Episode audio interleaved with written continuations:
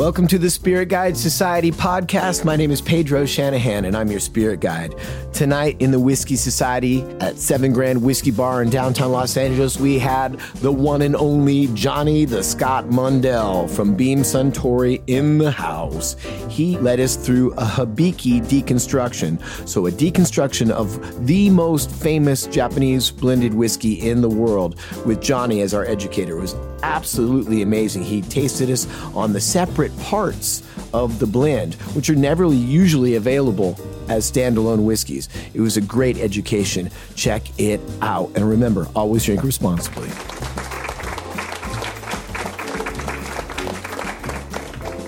Before Pedro is finally ready, I want to apologize that you're late, but you've all been members of the Whiskey Society at Seven Grand for long enough to know this is how we roll. That's not true. We usually start right on time. Really? Yes. You I don't normally do two tastings in one night. This is a big deal. This is like It's not- well- unorthodox. Well, it is unorthodox.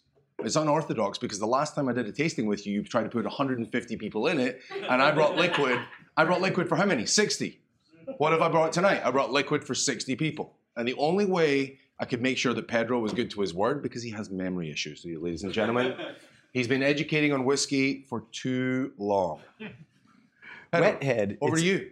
Where was I? I don't know. Where was I today? I don't know what you've been up to. How's life? I taught a yoga class this morning. I substituted. Congratulations. I walked a dog for three and a half miles. Really? Yeah. Well, um, I, I taught a bunch of women downward facing dog. Nice. You win this round. It's actually, Pedro doesn't even know this. It's his 11th anniversary tomorrow. Oh. tonight. Jeez, whoa. Wow. Thank you.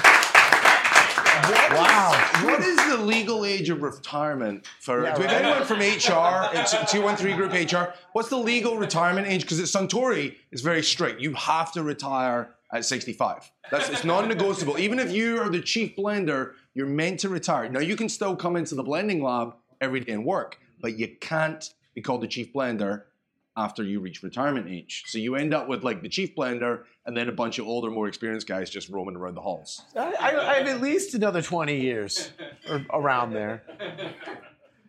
We'll make it work. This they're going to put me out to pasture. That just means I get to stay in the bar jackalope as opposed to the main bar. This is the pasture. But this was the pasture. when This they is you the in here. pasture, right? How many years has the pasture been going Yes. for? Okay, so we're Evan and I are going to start passing around this first. Now, will you explain what we're doing? Yeah. tonight, So um, this is. I apologize. This is not. oh, this is not what you maybe expect from a society. Now, I want to, I want to take you back to what I expect from a society. I expect to be able to make eye contact with every single person. I expect you to be able to ask questions, and I expect to be able to answer those questions. Okay, that's what I came here wanting. And then these guys went to Japan and they got all fruity, and suddenly they're jabbing in cabinet space up there and cabinet space over here, and there was a giant big like bowling alley side cabinet down there. And I bring the chief blender from Suntory to come to a tasting here, and he's like talking down this side, and then he's over here and he's talking, and the whole thing is just not working. I'm old school. I remember when this place was a sparse room with a really nice pool table here. And I was the first person to say, hey, I can't see everybody's eyes because this bloody big light was hanging right in the middle of the pool. So I lifted it up to the ceiling using this very handy system. Um, this is chain links, okay? It was invented a long time ago, and you can lift these chains and put them up on higher hooks.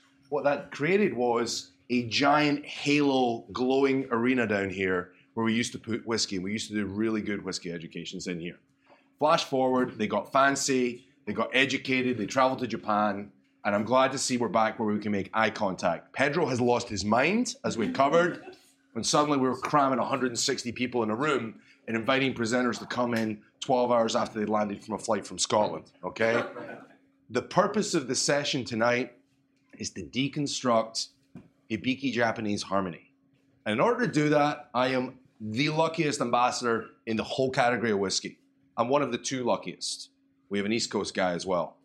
I'm given cask samples of the different whiskeys that go into Hibiki. So the first five whiskeys that you're all going to taste tonight are cask strength samples from our three distilleries in Japan, and they are blended together along with other whiskeys. But these are the five that the blenders feel explain the complexity of the styles of whiskeys that go into Hibiki.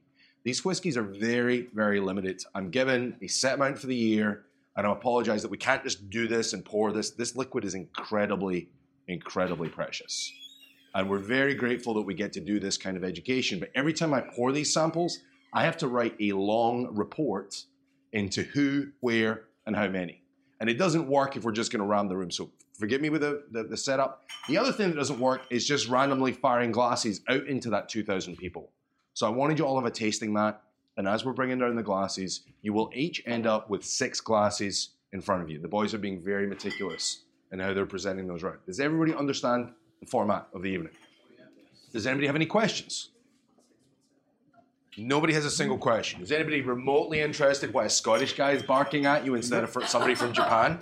Well, I've got a question. So, what makes the Hibiki blend unique, right? That's I, let's talk about like how in Japan. Hold on. Why don't we see if the room has any questions, and then you Oh, can totally actually- take it on that, that direction. It was just a lot. you're, you're going to go. I was trying to Okay. help move the Uh, conversation. But see, the thing was, you jumped in as the room was about to move. you my. jumped in and then you smashed the movement. I thought he was asking a very good question. It's a great question. And if it was coming from you, sir, it would be very welcome. so the question, sir, that you had was, I, I have a similar question. could you tell me it then in your own words? How did, if we're trying all these different blends, how did they decide Which ones? which which ones to include? Sir, I'm going to answer that question tonight, but it's not the first question we should be asking. That's like mid-level, like that's crescendo before we do the grand finale question. Does anybody else have any other questions that I can figure out into what I'm going to talk about? Not a single question. You queued up in seven grand on a Monday night at 5:30. And Not I have one. a question. Thank you, sir. Why is there a Scottish guy barking at us instead of somebody from Japan? Well, that's a great question. Oh, It's a geez. great question. Does anybody have any other questions? What does hibiki mean? Uh, hibiki means harmony or resonance. There's always multiple meanings, but it's just a sense of place and harmony within the place. Okay, you're all shy. Does everybody know everybody that's sitting there? I, I distinctly believe it's very unlucky to drink with strangers. So if you don't know everybody within handshaking distance, and I mean like star sign, I mean where they work, I want you to know you've got 30 seconds to find out some pretty complex information about people that you can shake hands with. Go. Think what's your name? Yeah. Brooke. Welcome, Brooke. Okay, ladies and gentlemen, social time is over. Look at that. The energy in the room completely changed. Now that you've all developed a minor level of comfort, let me introduce myself. I am Pedro Shanahan's arch nemesis. Oh my goodness. I am I am the man who made it his life mission to straighten this boy out Oh and goodness. failed miserably and gave up completely. oh my. I first set foot in this room as a guest at one of the very first Seven Grand Whiskey Societies. How many of you were at that? None. Oh, I was. Pedro was there. I was first engaged in doing an event here. Uh, it was for Bowmore. Those of you that may not know, Bowmore has been owned Sun- by Suntory since the mid 90s.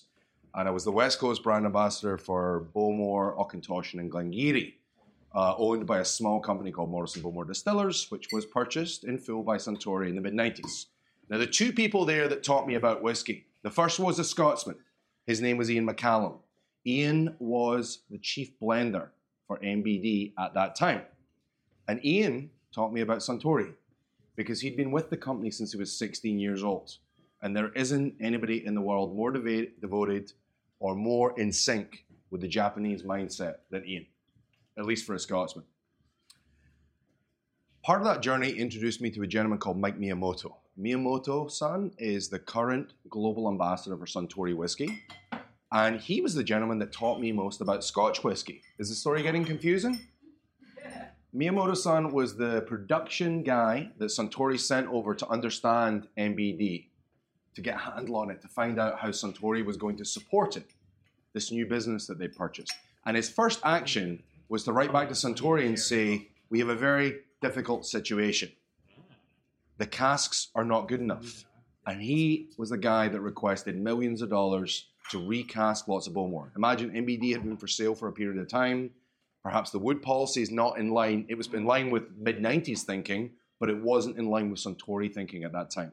And now I'm happy to say that wood cask and management is a major focus for every single distillery. It's a top priority. I had the opportunity a couple of years ago to sit and drink a glass of Bowmore 18 with Miyamoto-san. And that whiskey today would not taste the way it does if he had not requested the finances to get new casks. Now, Suntory didn't do anything to change MBD, but they found the resources to support everything that it could be the best it could possibly be. So his experience learning and understanding Scotch whiskey was absolutely critical to how I approached my whole role. Now, I'm a Scotsman who lives in California. I'm married to an American woman.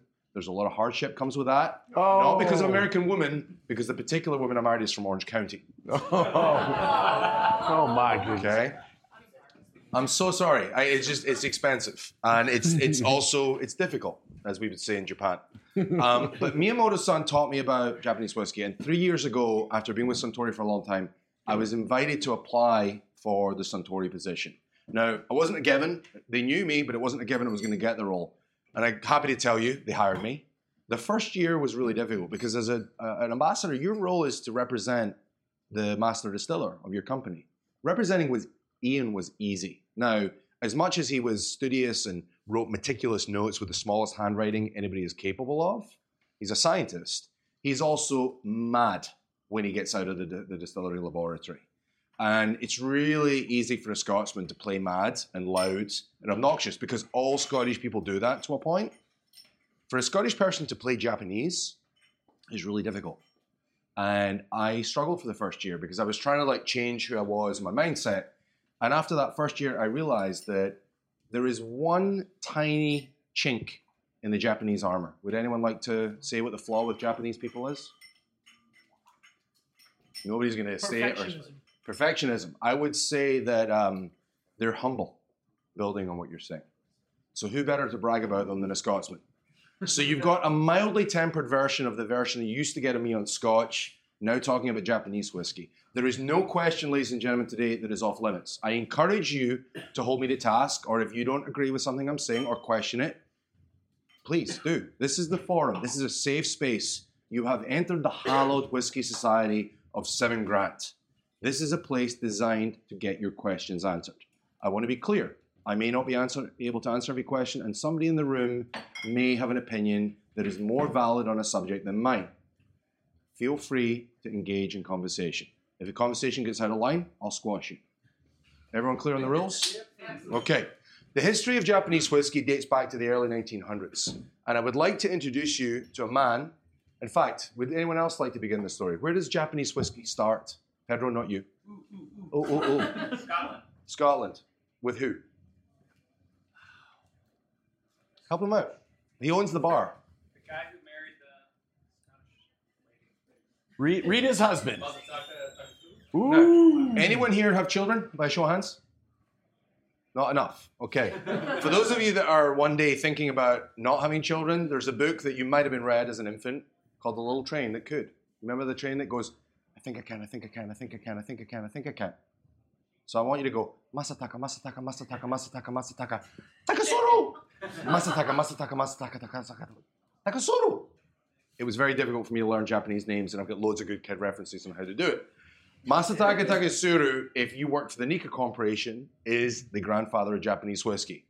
Are there any other characters that you would like to introduce into the folklore of Japanese whiskey? Commodore Perry. Is the American gentleman that parked gunships off the coast of Japan and created the term gunboat diplomacy. He parked these smoky ships and eventually cajoled the Japanese into opening their borders and doing trade. Masataka Taketsuru and Shinjiro Torii, the founder of Suntory, are the first generation of Japanese to grow up with relative freedom, with an outward looking view they're very interested in Western culture. Now, Taketsuru has been a, the son of a sake maker, fifth generation, and he's fascinated with the engineering side of making whiskey. Shinjiro Torii is a businessman, very in line with the Scottish blending houses that you would think of the Walkers, the Dewars, the Chivas. These all started as relative constructs similar to a grocery store. They purchased whiskey, they blended it together, and the biggest thing that you can do put a stamp on something at that time, and I hope comes back, is put your name on it. I'm going to bottle this whiskey that I've constructed according to my own name. It's a pretty righteous stamp of seal of approval.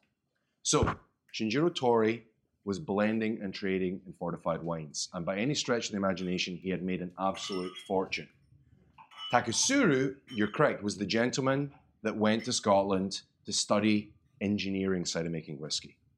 And his first approach was to approach distilleries saying, Would you train me?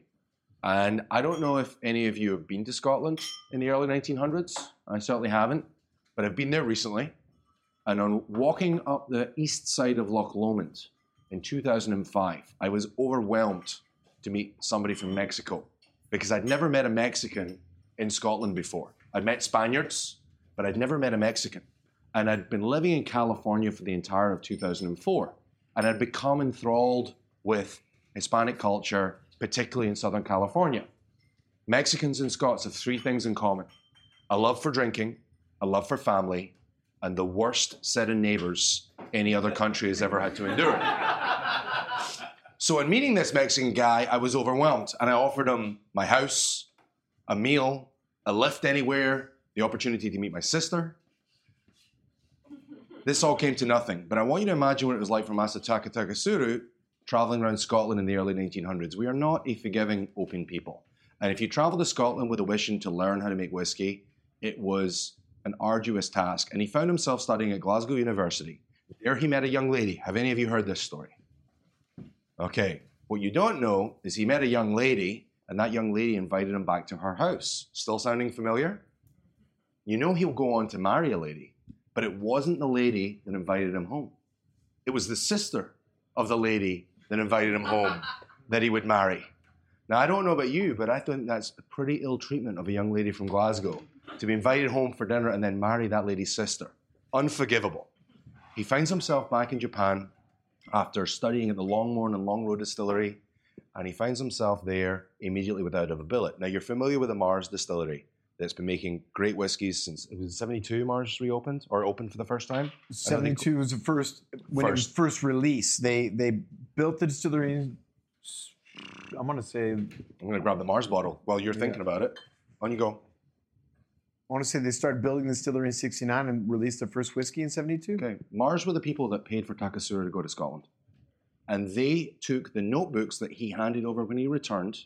They politely said, Masataka, we're sorry, we're not going to make, they probably didn't say sorry, but they said, we're no longer interested in making a distillery. And Taketsuru was forced to go back to work as a chemistry teacher. Mars held those books until the 60s when they built their first distillery. And they did them according to his own design, his calculations, the notes that he had written by hand. It's a fascinating story. But Taketsuru's dream at that point looked pretty dead in the water. There's a big difference between the early 20s and the 60s. Four decades before Mars will have the, the guts to step their toe back in the Japanese whiskey revolution. It will already be in full swing by that point. Torii is looking at Scotland as well. And he's drawn up an audacious business plan to build the first distillery in Japan. Now, as we know today, this distillery will be built in 1923 at Yamazaki. Now, as you look at this bottle, you're used to looking at a bottle and saying, hey, there's a bottle of single malt. That's reflective of that distillery. I am not going to use the term Yamazaki Distillery anymore. I'm going to call it the Yamazaki Whiskey Factory. And initially, the people of Yamazaki, which sits halfway between Osaka and Kyoto, were very confused. And they called this factory a grain monster because they watched cartloads of grain go in every day and nothing ever came out. You have to think about the time it takes to make whiskey. And they just didn't understand or know what was going on. They just watched grain after grain be eaten up by this factory sitting next to a beautiful bamboo forest at the point where three rivers converge. Think about transport in the early 1900s. Rivers would have been very po- important, not only to transport on top, but the land next to the river would be the most efficient to travel on. Yamazaki was a transport hub at that time, and it's the scene of many ferocious battles as different shoguns and overlords would meet at this focal point and engage in some ferocious combat. The rivers are also at different temperatures, therefore, you get a lot of fog there, a lot of different ambient temperatures, which aids greatly in the maturation process. The final nail in the coffin, nail in the coffin, the final piece of the thread, the water source there is incredible. Now, every distillery will tell you about their incredible water source, but this is where tea ceremony was founded in Japan. Now, we're not here to talk about Yamazaki, but we can't explain Hibiki without explaining the first distillery. And the first whiskey that was made from that distillery, um, Taketsuru was employed as the engineer to help build the distillery. And together, Taketsuru and Torii produced a whiskey. It was a very young peated malt known as Shirofuda. And Shirofuda was a spectacular failure for the Suntory Corporation. And at that point, Masataka was no longer responsible for whiskey making with the Suntory Corporation. He saw out almost nine and a half years of a 10 year contract, and then he will go on to found Nikka. Now, I want to be clear. I think he will become an incredible whiskey maker. He was inspired by the Longmorn and Longrow Distillery in Scotland, where he eventually found training, both of which at that time were making incredibly peated malts. And if you look at the Yoichi Distillery, he will find in later life with the Nikka Company and find a Yoichi 15 year old. For me, that is the clearest association with the mindset on who he is as a whiskey maker. He will learn to become great. You don't go to Scotland and marry a Scottish woman and have that kind of a life goal. That is a real, we call it Yatte Minahare in Japan. It's having a goal and having the guts and the fortitude to pursue that goal no matter the odds. Imagine the odds that he went through and consider the whiskey that he produced. However, he did not achieve greatness as a whiskey maker with Suntory. He did it with Nikka.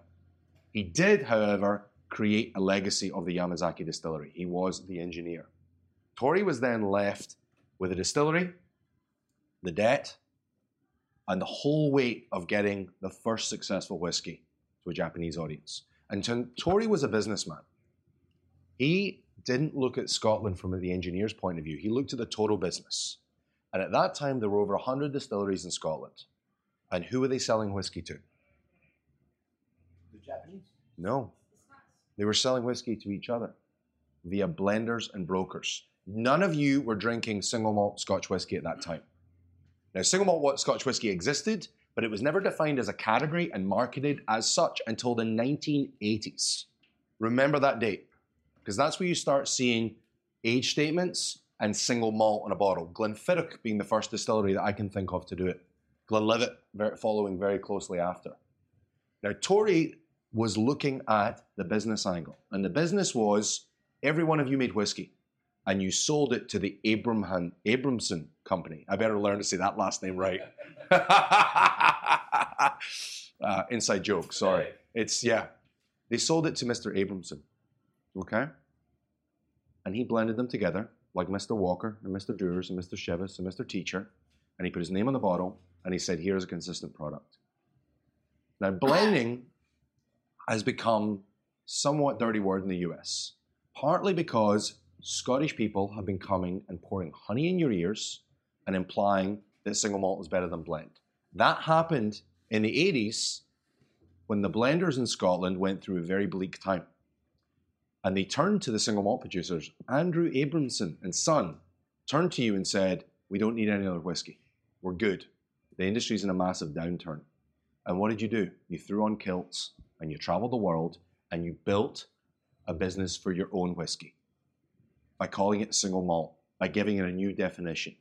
And I'm part of that story. I'm a big part of coming and pouring honey in your ear and asking you to love Bowmore, Bowmore, I love Bowmore. Bowmore. I do. It's great. How did that happen? I was drinking oysters downtown in Bowmore, and then we like shoot the oyster and put the Bowmore, and Great. That's a good. That, it was delicious. You should tell me about that sometime. I will. I'd love to I, hear about it. I think I, you might have been there. So we find ourselves in this place where Torii is looking at the total business of Scotland, not just how to make, he's looking at how whiskey's sold. So to sell whiskey, you need to have somebody to buy it. And Torii's next thing was to tap into the Japanese palate, to start looking at who the Japanese were and what they liked from a flavor point of view.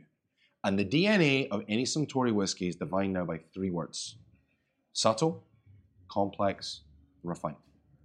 We do this by blending. And we blend by seeking perfection in every single ingredient that goes into the blend. Ladies and gentlemen, the glass on the top left hand of your tasting mat is the base whiskey for Hibiki Harmony. Please, your permission is granted to grab the glass. You hesitant, calm. Any questions to this point? That was a very uh, aggressive overlook at Japanese whiskey. And we did it in 23 minutes, which is a record for me. Any questions? So we can say base whiskey. That means that's a major percentage of what's in the bottle. You can. But there is a perception, and correct me if I'm, I'm mistaken, that when we talk about blending in Scotland, we're looking at hiding something. Now, I accept there's distilleries and, or, or companies now that are moving the conversation around Scottish blend forward. In fact, all the blenders are reinvigorated with marketing dollars and are trying to have, or they're attempting to have a more positive conversation around the category rather than just accept that they're the biggest and sitting back on that. You're absolutely right. This is going to be, I, I'm not able to tell you the exact percentage of each of these whiskies, but it is safe to assume that generally the grain whiskey would be the base and would be close to 50% of the base. I can't tell you to fact that's the amount. I want you to pay particular attention to the mouthfeel of this liquid and the silkiness that comes through. It's sweet and it's deeply sweet, but it's also incredibly silky and light. Pedro. It's like the for me, it's like the spine of the whole thing. It's like it's it's what holds everything together. It's light, but it's it's got structure to it. And and, check out the mouthfeel. Like see how it's specific in the way that it, it draws across your tongue. You know, I mean, think one of the things that I noticed in the Japanese whiskey making process that was very different was that the beer that they use when they when they pour from the the mash tuns into the stills, it's it's like it's clear. It's like the beer's really really super clean. Now, a lot of places like in America, we we dump like a slurry into the stills, and they don't do that in Japan. Can what I- they dump in the stills is like really it looks really clear. I mean, it's, Can I build on the- cloudy, the- but can I not build on heavy with solids. Yes. The why on this is whiskey is an economic transaction. Okay, any whiskey in the world, you start off with a grain. You want to extract maximum yield of sugar from that grain because you want to then feed that grain to yeast.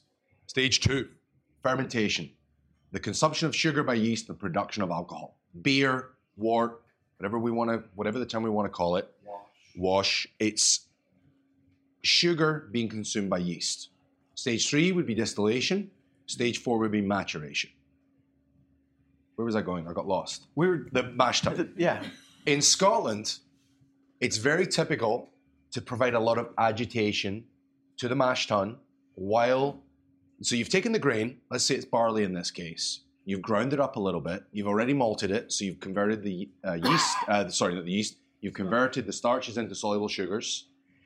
You're then going to flush that with hot water. Now, if you agitate the whole process, you're going to get more sugar coming through, but it's going to be cloudy and weighty. And what Pedro noticed when he was at the distillery with me was he noticed particularly that this was a clear liquid that was coming through. And the production team explained very efficiently we don't agitate, we want a clear, sweet wort. So you may get more sugar, but you're going to get different kinds of sugar by creating an agitation. This is where the Japanese mindset is different to the Scots. Scottish whiskey is first and foremost about tradition, and second, about economics. It's an economic imperative to get as much sugar as we can out of this grain because we need to make the liquid. We've got to be efficient. Whereas at Suntory, they're going, what is the sweetest, best liquid that we can get? So we should clarify for the rest of the group, Carrie. This whiskey that you're trying is made at the Chita Distillery. This is not a single malt distillery. It was built in 1972. It wasn't built by Torii himself. It was built by his son. And we're not here today to talk about Shinjiro Torii's legacy as much as we're here to talk about Keizo Saji's legacy. His son was the gentleman that moved the whole business forward. Yamazaki was built by Torii. The first whiskey from it was Kakubin that was successful. And that was the foundation stone of what Suntory will be about. But Keizo Saji built Chita in 1972, and he'll go on to build Hakushu Distillery, and he is the architect of the whiskey we're here to celebrate tonight, Hibiki. Hibiki being launched in 1989 to celebrate the 90th anniversary of Suntory. So we are talking about a corn whiskey, but it does use barley. Now, as you know, it, you have to use enzymes to convert the sugar in corn to make them soluble, generally. But barley has those enzymes naturally. So by using a large portion of barley, it is more expensive, but it is going to produce a purer, a more traditional conversion. So this whiskey is made from corn with a lot of barley. The barley's not there though for sugar. It's there for enzyme conversion. And if any of you want to see this in practice, there is an easy example to find in Colorado.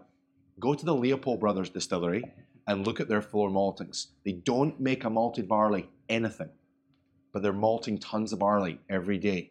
And the malting doesn't look like the maltings I know in Japan and Scotland, and I don't know any maltings in Japan because I've never seen one because we do our malting in Scotland, so I apologize. It's malting for enzymes, it's not malting for sugar. In Scotland, convert the barley to get the most sugar. At Leopold Brothers, convert the barley to get the most enzymes, and the same can be said for the Chita Distillery. It's a big machine. It's not sexy. It's not that rolling hills and stills. It's in the port town of Nagoya, but it's a big machine that makes three styles of whiskey. If I could have a small indulgement, would you stand, please, sir? You, sir, and you, sir, and you, sir. Please. Stand with Pedro. Okay. These four gentlemen are the column stills that exist at the Chita Distillery. And this liquid that you're tasting, the base of Hibiki, Pedro, get out of there. The base of Hibiki is made by doing a four column distillate. Now, at Yamazaki, we vary every stage of production from grain to fermentation to distillation to maturation. That's how we create how many styles and varieties we get from that distillery. But at Chita, we do it by the number of columns, not in sequence, but used in, in, in symmetry together. The liquid you're trying, the clean light style Hibiki, is done through a four column distillate. Sir, please leave the group. The whiskey that is the base of Kakubin, the most popular Suntory whiskey, the most popular Japanese whiskey, the most popular whiskey in Japan, is done through a three column distillation. Sir, please leave us. And as you look here and you see our little highball tower that's selling you a Suntory Toki highball, the base grain of Toki is made through a three a two column distillate. So we have four giving us clean, three giving is medium, and two giving is heavy. Therefore, you've got a grain whiskey that can make different styles. Now we have a lot more blended whiskies in Japan: old, royal, reserve. The list goes on. Torys. If we only had one style of grain whiskey, everything would start to look very, very similar. And our whole thing is about diversity of production. So what you're tasting tonight, and it's never tasted in this form, is Chita Clean Style. If you were to get a bottle of Chita from duty free or Japan right now, it would be a marriage of clean, medium, and heavy, and it would use casks that are American, Spanish, and French Bordeaux wine, all blended together. So it's impossible to purchase this liquid in this form. Thank you very much, Stills. Cheers. How are we doing for time? Do I have five minutes to finish it? Yeah. Okay. No, we um. Okay. Oh no, we've got tons of time. We're Yeah, good. we got you got eleven. Got tons of. I've got no, I've got this. I've totally got this. Okay, sir. In that example, uh, four distillation process, three and two. Is that the same grain? Yes. Well, they, we we tweak the the ratio of corn to barley just a touch, but we don't share that information. There's just a little bit more barley when you get into the heavy versus the light. Any other questions on Chita? It's a fascinating whiskey for me, I, and it's the one like everyone's heard of Yamazaki, but nobody's nobody's tasted Chita. There's just the proof on? The proof on all these samples are 51. Or not the proof. You, you're with me though, the ABV. Thank you. Sir, So you said that the when if you were to go to Japan and buy a bottle, you said it's a mix. There. so we have a. So do you remember I said that this distillery is this is a bottle, and then the distillery is like I, I, I, the distillery is the name, but I like factory because of the diversity of all the things. Everything that's made at Yamazaki doesn't go into this. For instance, we we mature Yamazaki in a Bordeaux wine cask. It does not go in here. It goes into Yamazaki non-age statement, which is only sold in Japan or London. Okay, but the Chita, we make three different whiskeys and we use three different casks to mature it in. And if you buy Chita in a bottle that says the Chita single grain, that's what you're ma- you're buying. You won't be able to buy it in the US, but some of you travel or see things on the internet. I want to be clear that you, you get what it is. Any further questions? Th- Sir, is he touching your knee or are you are you being bothered by that? No, it's a little rough, but we got over Okay. Just watch those beards don't get stuck together. Okay? Absolutely. All right. No problems. Velcro shoes is the danger. Okay. Whiskey number two on the top center. This is where we start going into the malt whiskies. This is a single malt from the Yamazaki distillery, and it's focusing on three different oaks. Now, we use three species of oak and we use three cask sizes. And together that produces five different casks. So focusing on American oak, Quercus alba, you're very familiar with bourbon barrels. Bourbon maker uses them, sells them. We use them to mature whiskey. Depending on the shipping cost versus the reassembly cost, casks have traditionally been shipped whole or in staves. So when shipping costs are relatively low, then you will ship whole barrels. When shipping costs are high, you will ship staves and pay coopers to reassemble those barrels. When that has happened, we don't reassemble bourbon barrels, we make what's called hogsheads, which are larger versions. So you're changing the surface to wood ratio. Okay? So barrel one is a bourbon barrel, barrel two is a hogshead. The third American oak cask is called a puncheon. It's much bigger than either of the other two, and it's never been used to make any other spirit before. It's effectively the virgin oak that it would be used in the bourbon industry. We don't see this used in the Scotch industry except in very rare occasions. I can think of Auchentoshan and Glen Garioch both doing a virgin oak expression. And we notice from those whiskies very similar characteristics that we get to the bourbon, which leads me to believe it's got nothing to do with the bourbon and everything to do with the tannic compounds in the oak as being the principal source of flavor. So, what I'm saying to you is, I believe the first liquid that held in a cask takes a layer of tannic flavor away and gives you the second layer to be infused into any subsequent spirit, or third or fourth. Think of it like tea in infusions. I'm not saying the bourbon character, the residue won't have a subtle impact, but it's more important to me the tannic flavors in the cask. And what you're getting with a bourbon barrel when you make bourbon is a marriage between the sweetness of the corn and the raw, robust tannic flavor on that first fill. What you're seeing with the Scotch use of that barrel, which effectively is the barrel second time, is the barley balancing with the second round of tannic flavor. So the liquid you have to confirm is a bourbon barrel finished, is a hogshead finished, and a puncheon, effectively a virgin oak cask on a bigger size. You're balancing the bigger size, less surface to wood ratio with the richer tannic compounds. That's all blended together in this American oak Yamazaki. Now, that Yamazaki is the backbone from the malt perspective. Where does it stimulate the palate?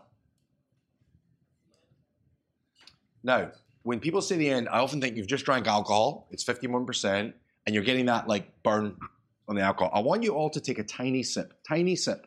I want you to imagine trying to sip the least amount that you can, and I want you to give it the good old Kentucky chew. I don't want you to swallow it. I want it to be press it up, press it down, roll it around.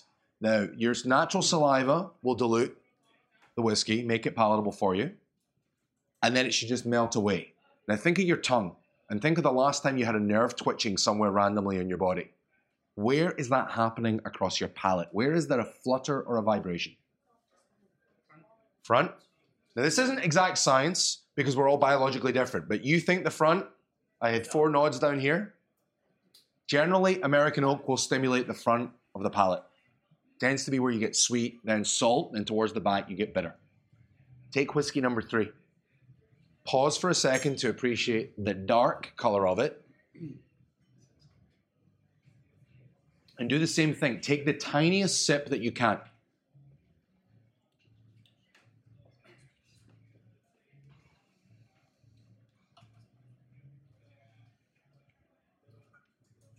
Pedro, what do you think of this one? It's classic heavy sherry, but it's it's balanced with that uh, that that structure that Japanese whiskey has, where it doesn't. It's not it's not syrupy on the palate. You get the, the notes from sherry that you love, which are red fruit and rich roasted nuts, but it doesn't it doesn't feel like you're like having cough syrup on the finish. It still retains that lightness on the back, you know. So you get the sherry and it hits the front of your palate. It's fruity, it's rich, but it's not oily and syrupy on the finish. Yeah, all these are unanimously like very clean. They kind of almost dry. I want you to be, um, I want you to understand if somebody writes sherry cask on a barrel, then that barrel had sherry in it at some time. Doesn't tell you the oak species. This is a Quercus robur oak. And that oak is got a wider cell structure. It's red oak as opposed to white oak. And it has very different tannic compounds in. And it reacts differently. Take a tiny sip as a group, all of you. The tiniest sip that you can. Number three. On number three. and roll it around the palate. Same exercise you did with number two. Where does it hit you? Middle back sides. Bitter tends to be to the back because if you ingest poison, it gives you the maximum opportunity to expel it before you kill yourself. And most natural poisons are incredibly bitter.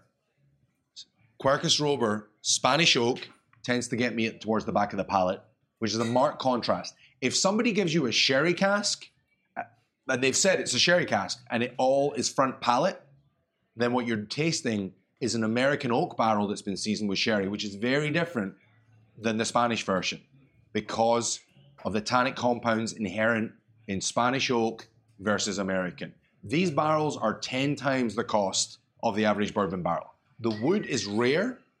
The yield of usable wood for casks is less because, as you know, American trees go tall and straight and quite close together, so there's long trunk.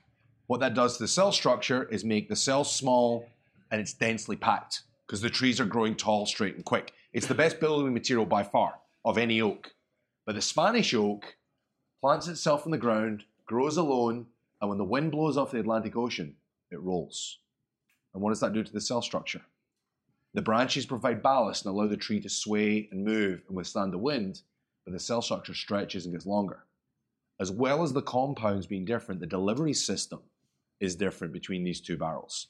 You don't need to char these barrels to break open those compounds, but you do need to toast them as part of the shaping process of staves. Okay? Front palate, back palate. Whiskey number three, the bottom left hand corner. This is where Hibiki gets, pardon this expression, this is where the Hibikiness comes in. We've been making whiskey from 1923. We've made many whiskeys. The business has progressed and we've learned a great many things. But after the Second World War, barrels were not widely available for our distillery. And we started filling in native species of oak called Quercus mongolica. We did this because we couldn't receive adequate supply of American or Spanish oak. And immediately, these barrels didn't perform the way we expected the other kinds to. Because from a cell structure point of view, the oak is very different. In fact, before we even get to the cell structure, Pedro, do you ski? Yeah. Okay, Well, show me show me your best ski stance just there. A ski stance would be like, Okay, perfect, perfect. No, get back in your ski stance. all right. Okay, Pedro, I want you to I want you to focus. Can't hear you, man. It's Stop. windy out here. Stop. Focus. Ski stance. Stop moving. Now, st- still, still, freeze. Turn your knees to the right. They are turning. Turn them all the way to the right. Okay. Get your feet together. Get that foot back. All right, all right, we go. I'm good. Now fit by there. Now there. Okay. Now turn your hips to the right. Hips to your right. Hips to the knees to the right. Sorry, knees to the right. Hips to the left. Sorry. Okay. Now turn your shoulders to the right. And bend forward at the waist and tilt your head back and round.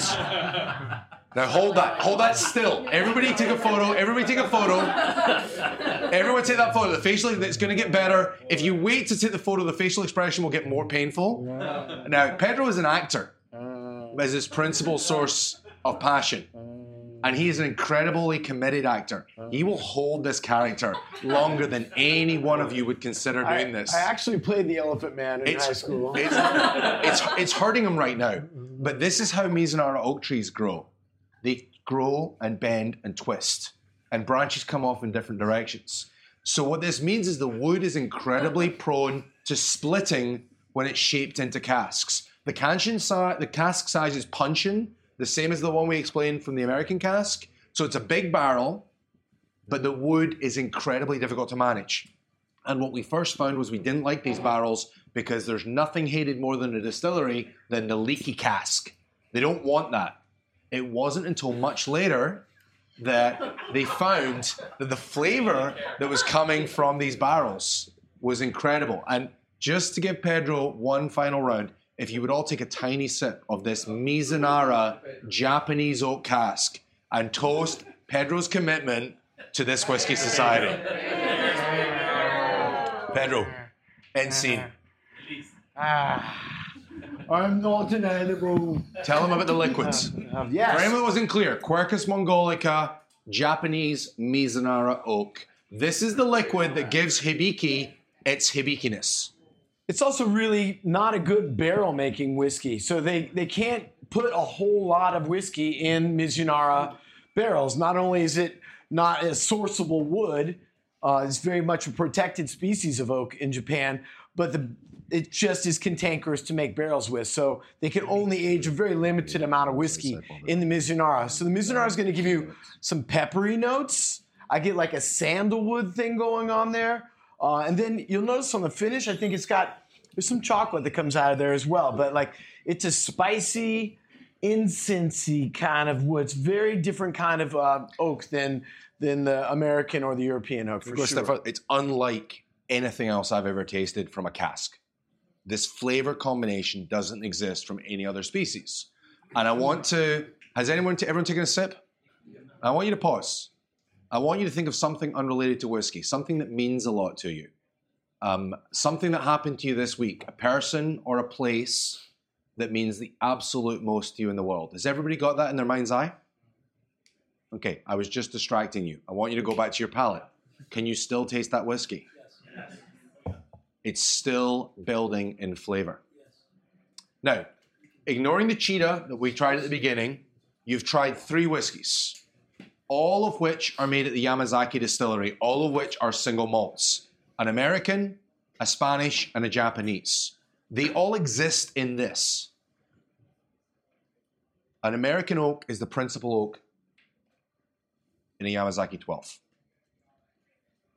Then they're using a small amount of Spanish and a small amount of Japanese. Now, what that does is it makes this single malt flutter across the palate from the sweet American oak in the beginning to the base and the back finish of the Spanish oak or back hmm. palate. And then the finish comes from the Japanese and it goes on and on and on. And the whiskies that go into that liquid here only need to each be at least 12 years old. The whiskies that you're tasting right now are between 8 and 12, around 20, and between 16 and 17 years old.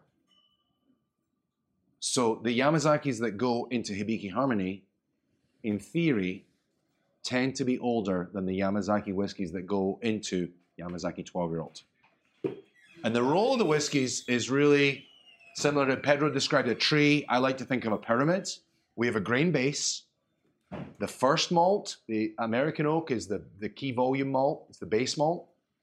Then you've got these intense key malts, these bold flavors coming through from the American and the Japanese, sorry, from the Spanish and the Japanese oak. You see how we're building the pyramid? For Pedro building the tree. Is it the same whiskey that's going in the different barrels? I'm sorry, forgive me. At Yamazaki, I, I wasn't clear. We're only making single malt whiskey at Yamazaki. We do it using one style of malt. We then use two different ways of fermentation. It's just as simple as we change the tank, wooden tanks and steel. We then have seven styles of distillate made from eight pairs of copper pot still. The seven versus the eight is because two pairs are identical in size and shape, whereas every other is a different structure. Therefore, you're getting different style liquids. So, one grain, all malted barley, two fermentations, seven distillations, and five casks gives Yamazaki the potential to make 70 whiskies. Now, we're not tasting 70 whiskies right now, and even the ones where we're tasting a single whiskey, we're tasting different expressions of oak. And I can't give you, I, a lot of people want more specific and more line of sight. You've got three different malts in the same distillery. The focus is the different species of oak. These samples are all reduced to 51 ABV for this class because it's not about you tasting a finished product, and we don't consider any of these to be finished whiskies. It's about you tasting different distilleries, different flavor compounds, different ingredients. And the blender doesn't think about the age or how old or I'm going to blend this with that. They're looking to blend flavor. We have a we have a slide that we use for an education class, more like studio kind of classroom setup, and they just display by flavor. They put an array of different colored whiskey samples all over the slide, and they name them specific to the flavor. And that's how the blenders think. because they're building flavor. They're like a chef. The distillery manager is the farmer. His job is to make the highest quality ingredients for the chef. The blender then builds something more than the sum of the parts. The fifth whiskey on your tasting mat is not Yamazaki or a Chita. It comes from the Hakushu distillery in the mountains, southern Alps of Japan. We're talking white granite rock smothered in pine forest. Now, Hakushu's way of diversifying is to use two types of barley, peated and non-peated. So when you drink Hakushu 12, this was made from a whiskey that was a peated barley, fully matured, blended with another whiskey that was a heavily peated, fully matured. They only use wooden fermentation, Hakushu now. They have seven styles of distillation, again through copper pot still, and they use four oak casks. So in theory, this distillery can produce 56 whiskies. The difference between Scotch whiskey and Japanese whiskey is mindset. I've said already, Scotland is driven by heritage and economics. At Suntory, we are driven by innovation, and they will not spare any amount of money to pursue perfection. We don't ever believe we will find perfection, but we are pursuing perfection by making every single ingredient in this blend the best it can be. The role of this whiskey, from a volume point of view, it's at the top of the tree or the top of the pyramid. It's the tiniest amount. This is a smoke bomb that you should not taste in the finished blend. But like the correct amount of seasoning in cooking, this is critical to maximizing the flavor. This is a lightning bolt between here and Chita across all of those flavorful Yamazaki whiskeys. And take note of how this smoke is very different. This is not the same kind of peatiness that you get from Laphroaig or from Ardbeg. If, if you notice, it's it's it's a lighter smoke and there's a floral quality in it as well. So you're getting it's this like hammy smokiness, but there's almost like this pink flowers behind it. You know, it's it's uh, it's like bubble gum and and hickory smoked ham. You know, it's it's it's way different than like a, a super Islay peat. You know. So if I can take that deeper into the environment, Islay, as you know, is a small, majestic island that is known for mostly smoky whiskey, but all maritime flavored. You've got a smoky whiskey here that's that's that's a part of a Hakushu 12 year old, but this itself is the heaviest peaty version that we do, and it doesn't have the maritime influence. Instead, it replaces that with a pine forest that covers this whole mountain. When you walk into the warehouse at Hakushu Distillery, you're actually entering on the top floor. If you think about the seasonality in Japan, it's a seasonality that would be more comparable to the weather pattern in Kentucky, where they talk about polar extremes of hot and cold. In Kentucky, they use a warehousing system to maximize the hot and the cold, to quickly mature versus that, that bourbon uh, mash bill. In Scotland, we want the slow cooker approach. So you have an environment in Japan closer to Kentucky, but you have a mindset inspired by Scotch.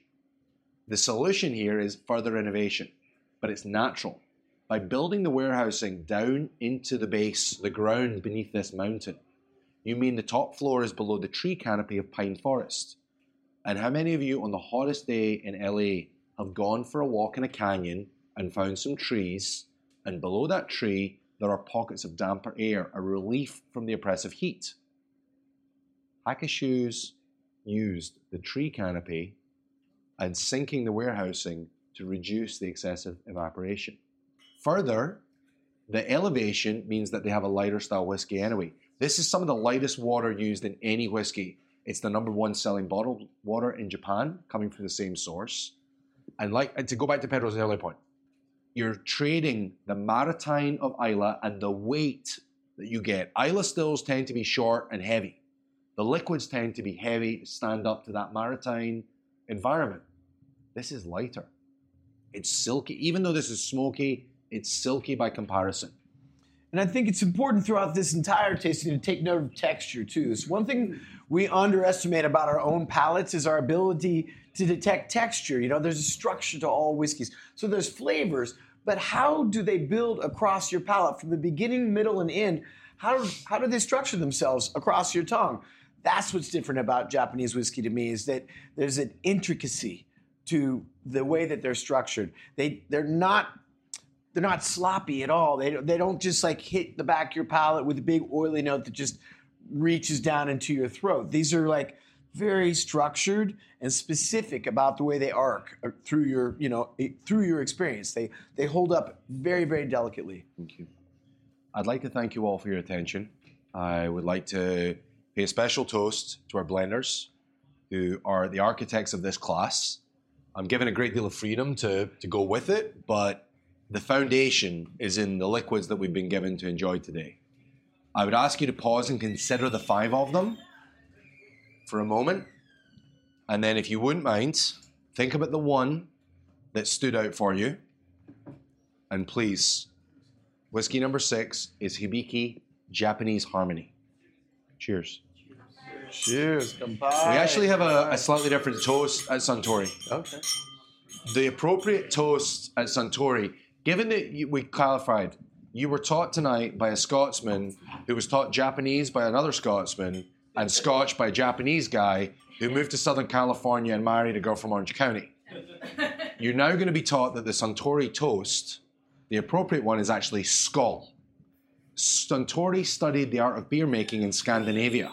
And as such, our company cheer, and I'd like to raise this cheer to everybody back in Japan. Ladies and gentlemen, Skull! Skull! Skull! Skull! Skull! Skull!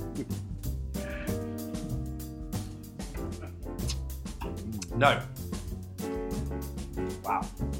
What was the DNA of a Japanese whiskey from Suntory? Subtle, complex, refined. Hopefully, this meets with your approval and your expectations.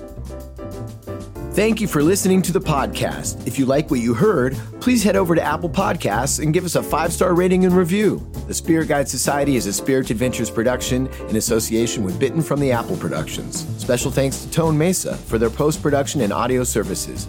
The show is produced by Andrew Apple and me, Pedro Shanahan. Executive producer, Andrew Abrahamson. Be sure to like us on Facebook and follow us on Twitter and Instagram at Spirit Guide SOC. We'll be there to answer any questions you have, share what we're drinking, and more.